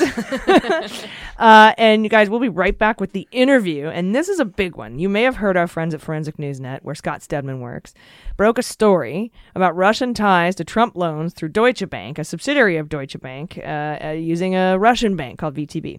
Uh, I speak with the author of that article um, right after this break. You won't want to miss it. Stick around. Hey everybody, this segment of Mueller She Wrote is brought to you by Noemie. If you've ever shopped for jewelry for a gift or, or for yourself, you know it can be astronomically expensive. But Noemie believes that luxury jewelry doesn't have to be overpriced. They cut out the middleman to deliver exceptional fine jewelry without the traditional retail markups. Noemie designs and manufactures everything in house and sells directly to consumers with a lifetime warranty and free shipping both ways. So you can save an average of 50% compared to other luxury brands. Uh, authenticity is guaranteed with IGI certificate detailing color clarity and appraisal value. You can personalize with engravings and even order custom designs. And you can return any order for a full refund, even engravings and custom designs. It's literally entirely risk free. You can even use flexible payment options with no hidden costs and no extra charges. And all of their jewelry is conflict free. So read the thousands of five star reviews on their website and see for yourself. Uh, I got um, a, a ring. It's like a friendship uh, rose gold ring with all different colored stones in it and some diamonds. Um, retail value is over like two grand for this. I got it at 490. So, uh, and there's this great personalized necklace that I have my eye on too. Retail value 3,800 at Noemie starts at 390 dollars. It's just so affordable and so wonderful. So if you're looking for fine quality jewelry made to last a lifetime from a luxury brand you can trust, it's Noemie. Uh, again, they have thousands of five star reviews online. We suggest you read some and see why people are raving about this company. Go to hellonoemie.com slash AG to see their collections and get $50 off your first purchase with promo code AG. That's H E L L O, hello, Noemie, N O E M I E, dot com slash AG. And don't forget to use promo code AG for $50 off your first purchase. You'll be glad you did. So, joining us today for the interview is Duke law student and forensic news legal analyst and researcher Robert Denault. Robert, welcome to Mueller, She Wrote. Ah, thank you so much, AG. Glad to be here. Yeah, this is going to be great. I know that we've spoken to Scott uh, on a couple of occasions, so I'm, I'm happy to have you here. And on Friday, you published an article on Forensic News Net that, that and again, that's also where um, past guest Scott Stedman uh, writes for, for them and does research for, for that group as well. And this article was called Trump uh, Deutsche Bank loans underwritten by Russian state owned bank, whistleblower told FBI. So, first of all, can you tell us what Russian bank this is uh, that co signed these loans? Sure. So the Russian bank at issue here is VTB Bank. Um, VTB is the second largest state-owned bank in Russia. Um, it's majority owned by the Russian government, 60% owned by the Kremlin. Um, and VTB, you know, your listeners might remember it um, as the proposed financer for the Trump Tower Moscow deal that uh, Michael Cohen pled guilty to lying to Congress about. Um, in his proffer uh, in that case, he acknowledged that they were told in January 2016 that VTB was going to be the financer of that deal. Um, so they've certainly been in the press. There's also been reporting that VTB was uh, the primary financer behind the Rosneft privatization deal that Christopher Steele talked a bit about in his widely discussed dossier. Mm-hmm. Um, so VTB, you know, very well connected, powerful Russian bank. Um, and it's also the target of sanctions by the U.S. government. Yeah, I was going to ask you I, about that. I'm pretty sure they're sanctioned. And Rosneft, the Rosneft deal you're talking about, uh, they helped broker that with the Qatar Investment Authority. And we've been sort of speculating on the show here that that one of those entities is the state owned entity that is connected to the Mueller subpoena battle that's been sort of, we haven't really heard anything about it since June, but it's that secret right. company from country A that does business in the United States and is, is a, you know, uh, a state owned bank. And so I think uh, VTB was always our second guess for that. Uh, VTB, VEB, but our, our first guess would be QIA. But they both had their hands in that Rosneft sell off. And I know that uh, I think half a percent uh, commission is just hasn't been accounted for, at least not publicly. So that's always an interesting transaction as well. Yeah, and it's interesting too. There's been a lot of smoke and mirrors about the Rosneft deal. Um, VTB was not publicly acknowledged as the the you know primary lender or financer behind that deal. They tried to use an Italian bank and sort of were just very opaque about who exactly where those funds were coming from. But now it's been pretty widely reported that VTB was actually the source of a lot of the funds. Um, so it's sort of interesting to think about and whether that mystery subpoena. You know, we obviously talked a, a bit in this reporting about you know as we were writing the story whether that was something we all thought. We have differences of opinion on that. So, you know, we'll see. I don't know. Who do you think it is? In my opinion, I mean, I think it's pretty likely uh, that it is a VTB-related entity or some sort of Russian bank. I mean, I think the Qatari Investment Authority, it's just different. It's it's not really a bank, and there's been some very interesting language about the subpoena. Um, and so I don't know. I mean, it's it seems to me that the Qatari Investment authority is more like a hedge fund type entity. So I don't know, but we uh, we don't think it's VTB for for a couple reasons. It's not wholly owned by the Russian government. It's only 60% owned, and there are some legal documents in that case that suggest whatever entity is fighting the subpoena is wholly owned. So I think your guess at VEB could be a, a better uh, a better guess.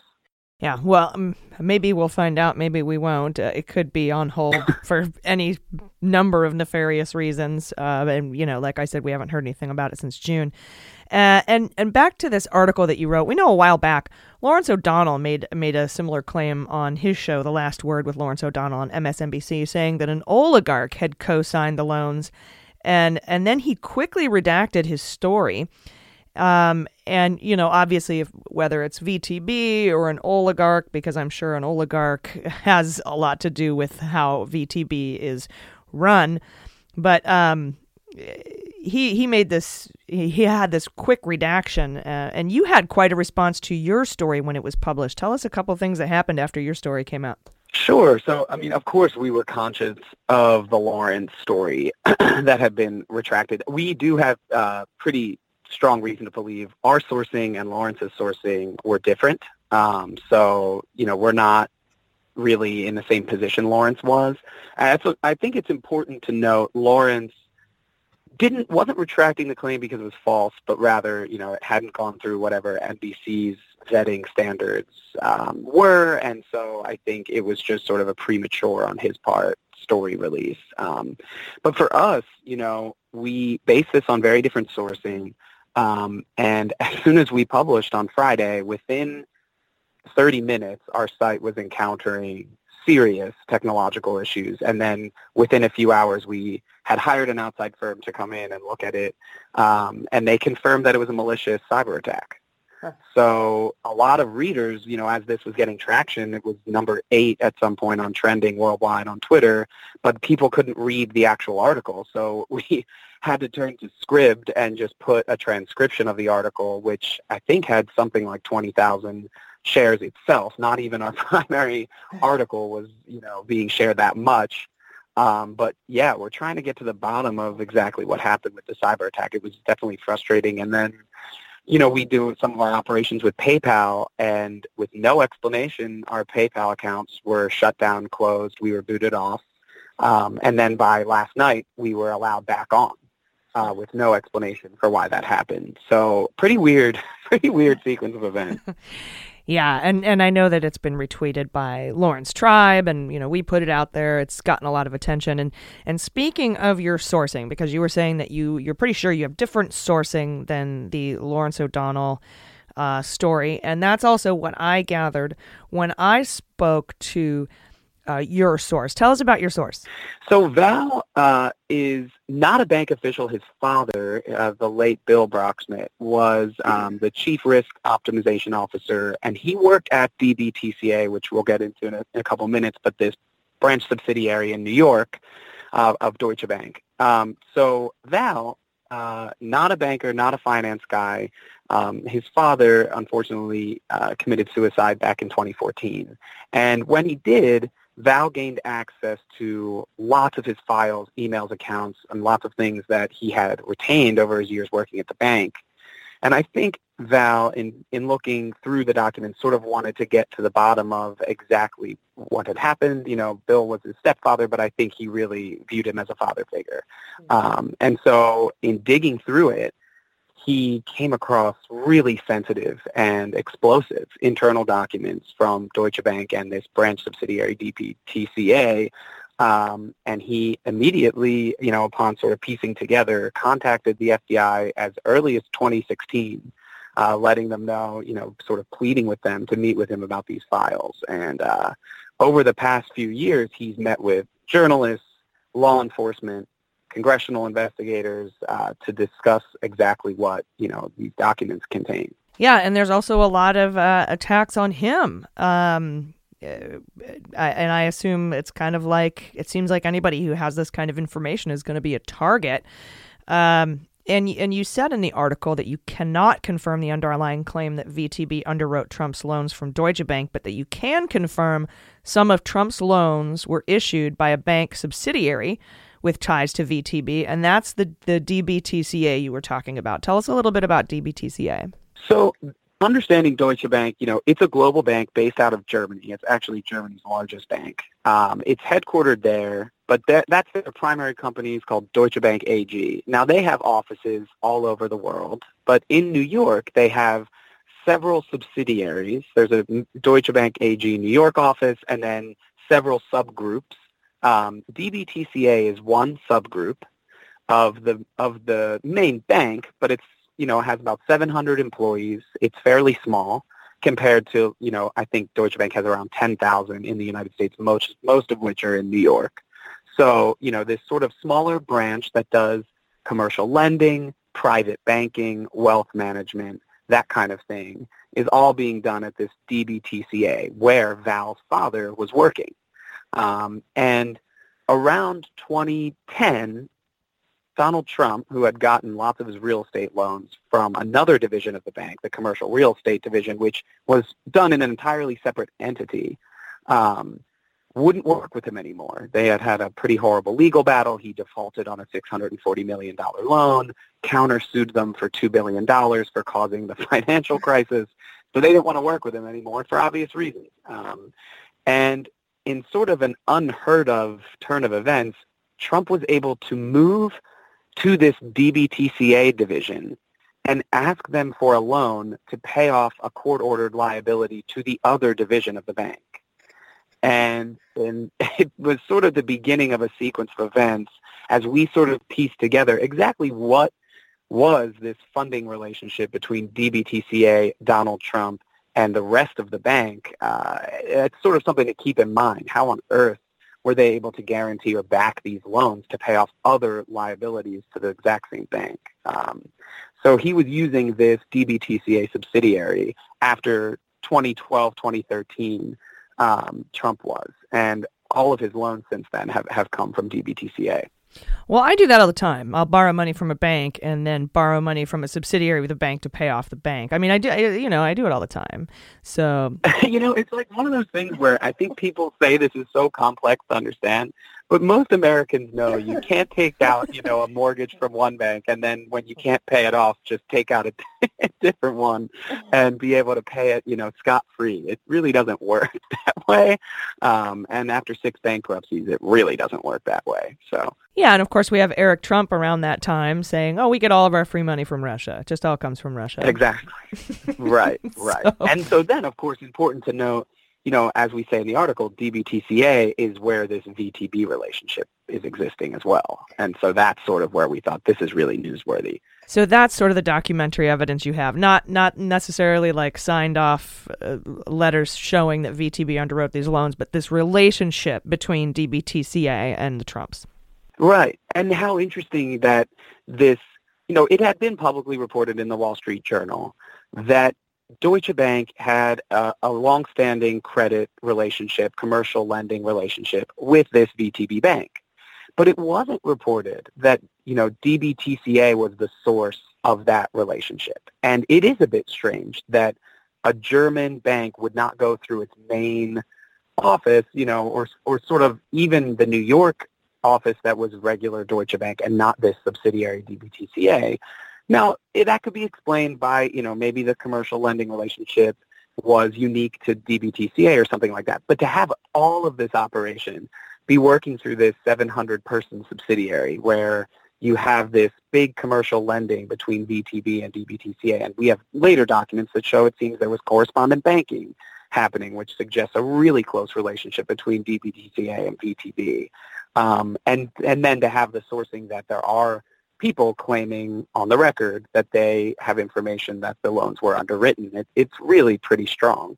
Yeah, and I mean the, the big picture connection sort of scheme here has to do with money laundering, at least part of it, because we know, you know, Trump gets these loans, uh, which are now, you know, could be funded by Russia, as far as we as far as we can see here, and then buys out many condos and real estate to these Russian shell companies and, and oligarchs and then you know gets other people to buy into the building and then they get resold and then perhaps to purchase other condos to you know just to launder money real estate.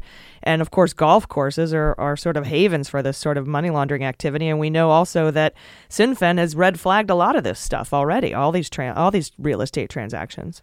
Right. And at some point it's just that there's so much smoke it becomes sort of irresponsible not to report some of this stuff. And, and I think that's where we all, you know, in reviewing this evidence, and we did have a team-wide discussion, even including our forensic news employees that didn't write the article, about what we thought was newsworthy, whether we thought, you know, we should be going forward with it. And it was pretty consensus that there's definitely newsworthiness here. Um, and I think it's strange that you know, organizations like the New York Times have known about some of these claims and just sat on them.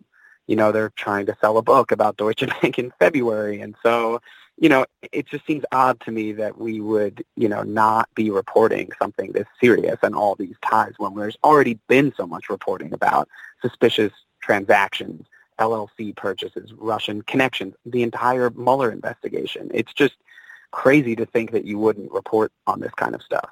Well, that book deal you mentioned, that's coming out from uh, something that was also sourced uh, by Val. Uh, and and so, you know, it kind of reminds me of Bolton not testifying in the impeachment inquiry because he's got a book that's right. going to be coming out. So I mean, you know, you could right. you can make specul you know, guess all you want, be speculative about why they've been sitting on this reporting, but that could be it. Um uh, but you know, I don't want to yeah. make any I don't want to make any I don't have any you know sources that say that that's true, but you know, you, you have to ask that question.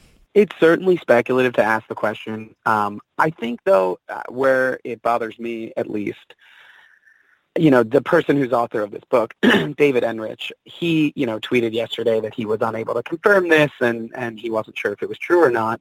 The truth is, though, the New York Times has done lots of reporting about what witnesses have told law enforcement in, in investigations. We saw it in how they reported on the obstruction investigation into President Trump. There was story after story about what a witness told them. It wasn't about whether obstruction was proved. It was just newsworthy that a witness was giving testimony or giving information to law enforcement. That's what we've reported here. And so I'm just, it sort of seems odd to me that they take the gloves off in this situation. I, I, I don't understand it. So yeah, uh, and we found Val to be very credible and, and back up his, you know, a lot of his assertions with documentary evidence, and and so you know we didn't see any reason not to not to go forward with it. Yeah, absolutely. And and we know also now that I mean, you guys reported back in August that the House confirmed they were conducting a money laundering investigation into Trump and his family and and you know, maybe these are connected. Yeah. I mean, I so I wrote that report and um you know, Deutsche Bank has been very much the focus of my work at Forensic News, and and I do think these are probably connected. We know that there has been uh, information exchanged between Val and Congress, um, and you know, one thing that we talked a lot about in this discussion, and as we wrote this article, is that bankers aren't stupid, right? So there's not going to be some email that says, oh, you know, here's our scheme to underwrite all of the Trump loans with Russian money. You're really going to need experts who can piece together this puzzle, which is going to usually probably include tons of different kinds of documents and, and all that stuff.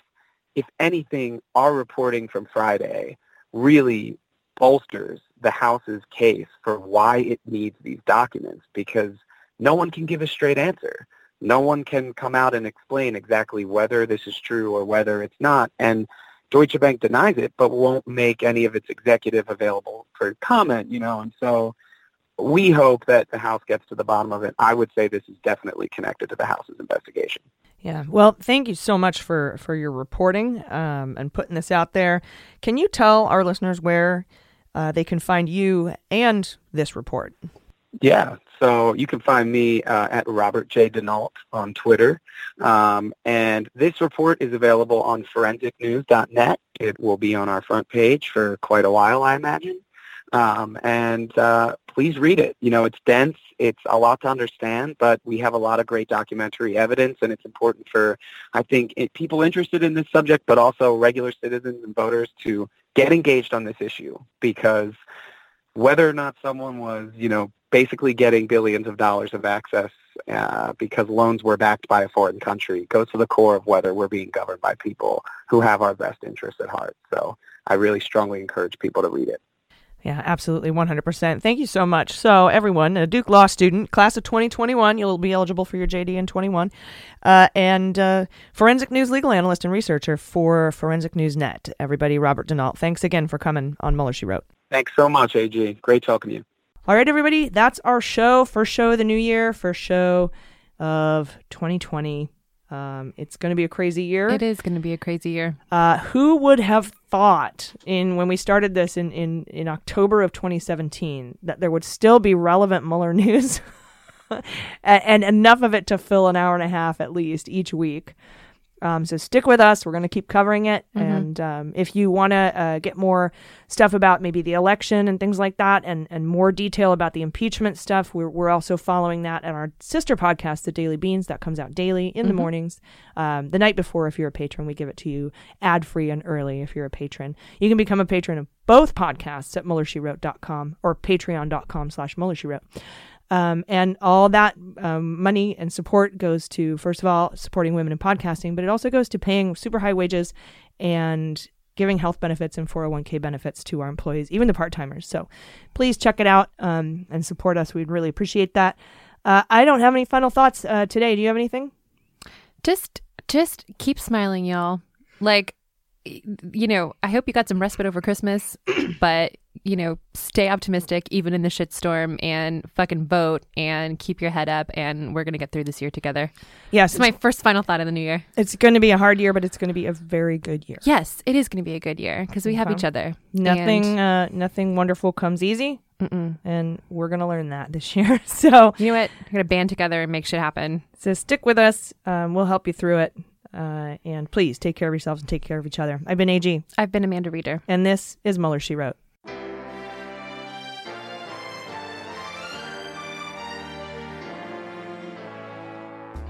Mueller, She Wrote is executive produced and directed by AG and Jordan Coburn, with engineering and editing by Mackenzie Mazzell and Starburns Industries.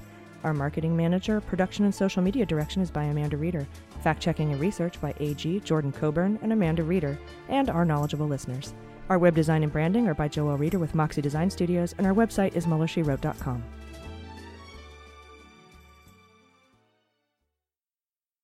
Hi, I'm Dan Dunn, host of What We're Drinking with Dan Dunn, the most wildly entertaining adult beverage themed podcast in the history of the medium. That's right, the boozy best of the best, baby. And we have the cool celebrity promos to prove it. Check this out.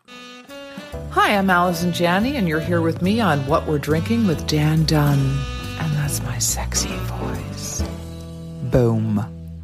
Boom is right, Academy Award winner Allison Janney. As you can see, celebrities just love this show. How cool is that? Hey, this is Scottie Pippen, and you're listening to the Dan Dunn Show. And wait, hold on. The name of the show is what? All right, sure. Scottie Pippen momentarily forgot the show's name, but there's a first time for everything. Hey everyone, this is Scoot McNairy. I'm here with Dan Dunn on What Are You Drinking? What's Or- it called again? Fine, twice. But famous people really do love this show. Hi, this is Will Forte, and you're, for some reason, listening to What We're Drinking with Dan Dunn. What do you mean for some reason, Will Forte? What's going on? Hi, this is Kurt Russell. Listen, I escaped from New York, but I couldn't get the hell out of Dan Dunn's happy hour. Please send help. Send help? Oh, come on, Kurt Russell. Can somebody out there please help me? I'm Dita Von Teese, and you're listening to What We're Drinking with Dan Dunn. Let me try one more time. Come on.